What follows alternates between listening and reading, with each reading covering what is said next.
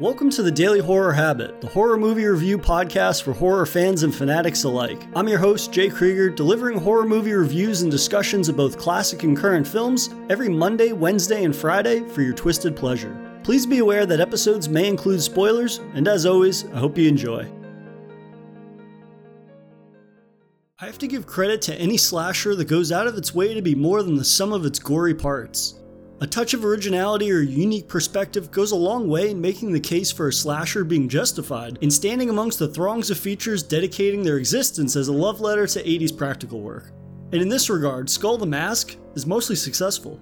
Streaming exclusively on Shudder, the writer and director duo Armando Fonseca and Kapel Furman's Skull the Mask is a splatter gore slasher blended with the police procedural, giving it a more varied identity than you might expect. A bloody race against time between police detective Obadias, played by Natalie Rodriguez, and ex guerrilla fighter Manco, played by Wilton Andrade, as they attempt to track down a supernatural mask that has been infused with the spirit Anhangá, an ancient executioner of the god Tahan Wati Supe.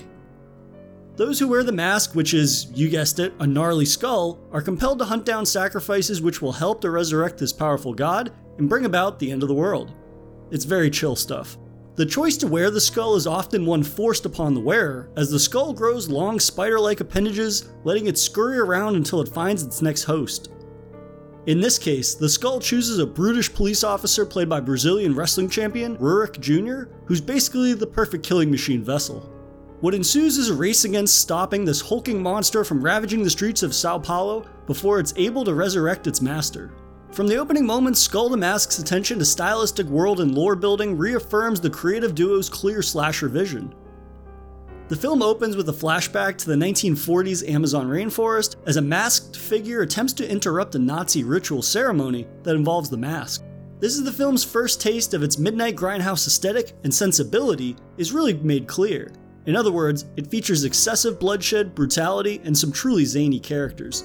It features excessive bloodshed and brutality. In between scenes of carnage that display the film's fantastic and excessively wet practical work, which I'll detail in a moment, the film jumps between the police's investigation into the trail of bodies that lie in the skull's wake, as well as our other protagonist Manco's history and duty in ensuring he recovers the mask.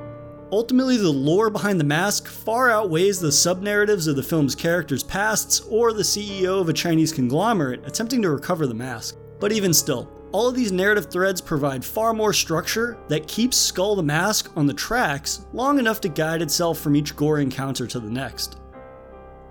This attention to detail also allows the film's central antagonist, who we'll call the Skull, from ever feeling like another generic masked killer, both in look and in backstory. And if I'm being honest, he's fitting for cult slasher icon status, if at the very least a gruesome sequel or two. A slasher icon steeped in ancient mysticism with retractable intestines that he uses to throw his machete around at people before yanking it back into his hand, as well as choking the life from victims with, well, his own intestines. It's wonderfully excessive stuff, and I haven't even gotten to the practical gore bits yet.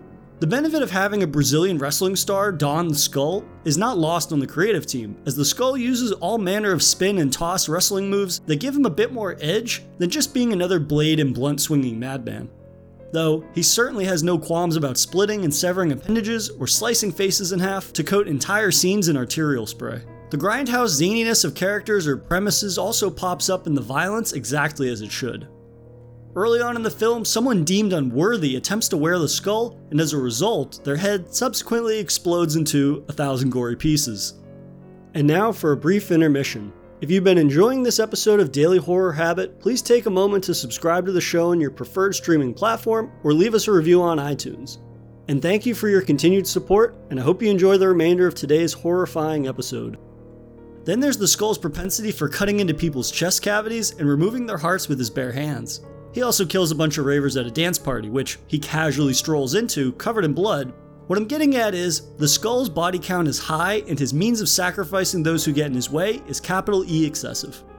And about halfway through the film, there's a pretty rad duel that sees the skull facing off with a local padre who uses a sword that has a hilt made from Jesus' hand.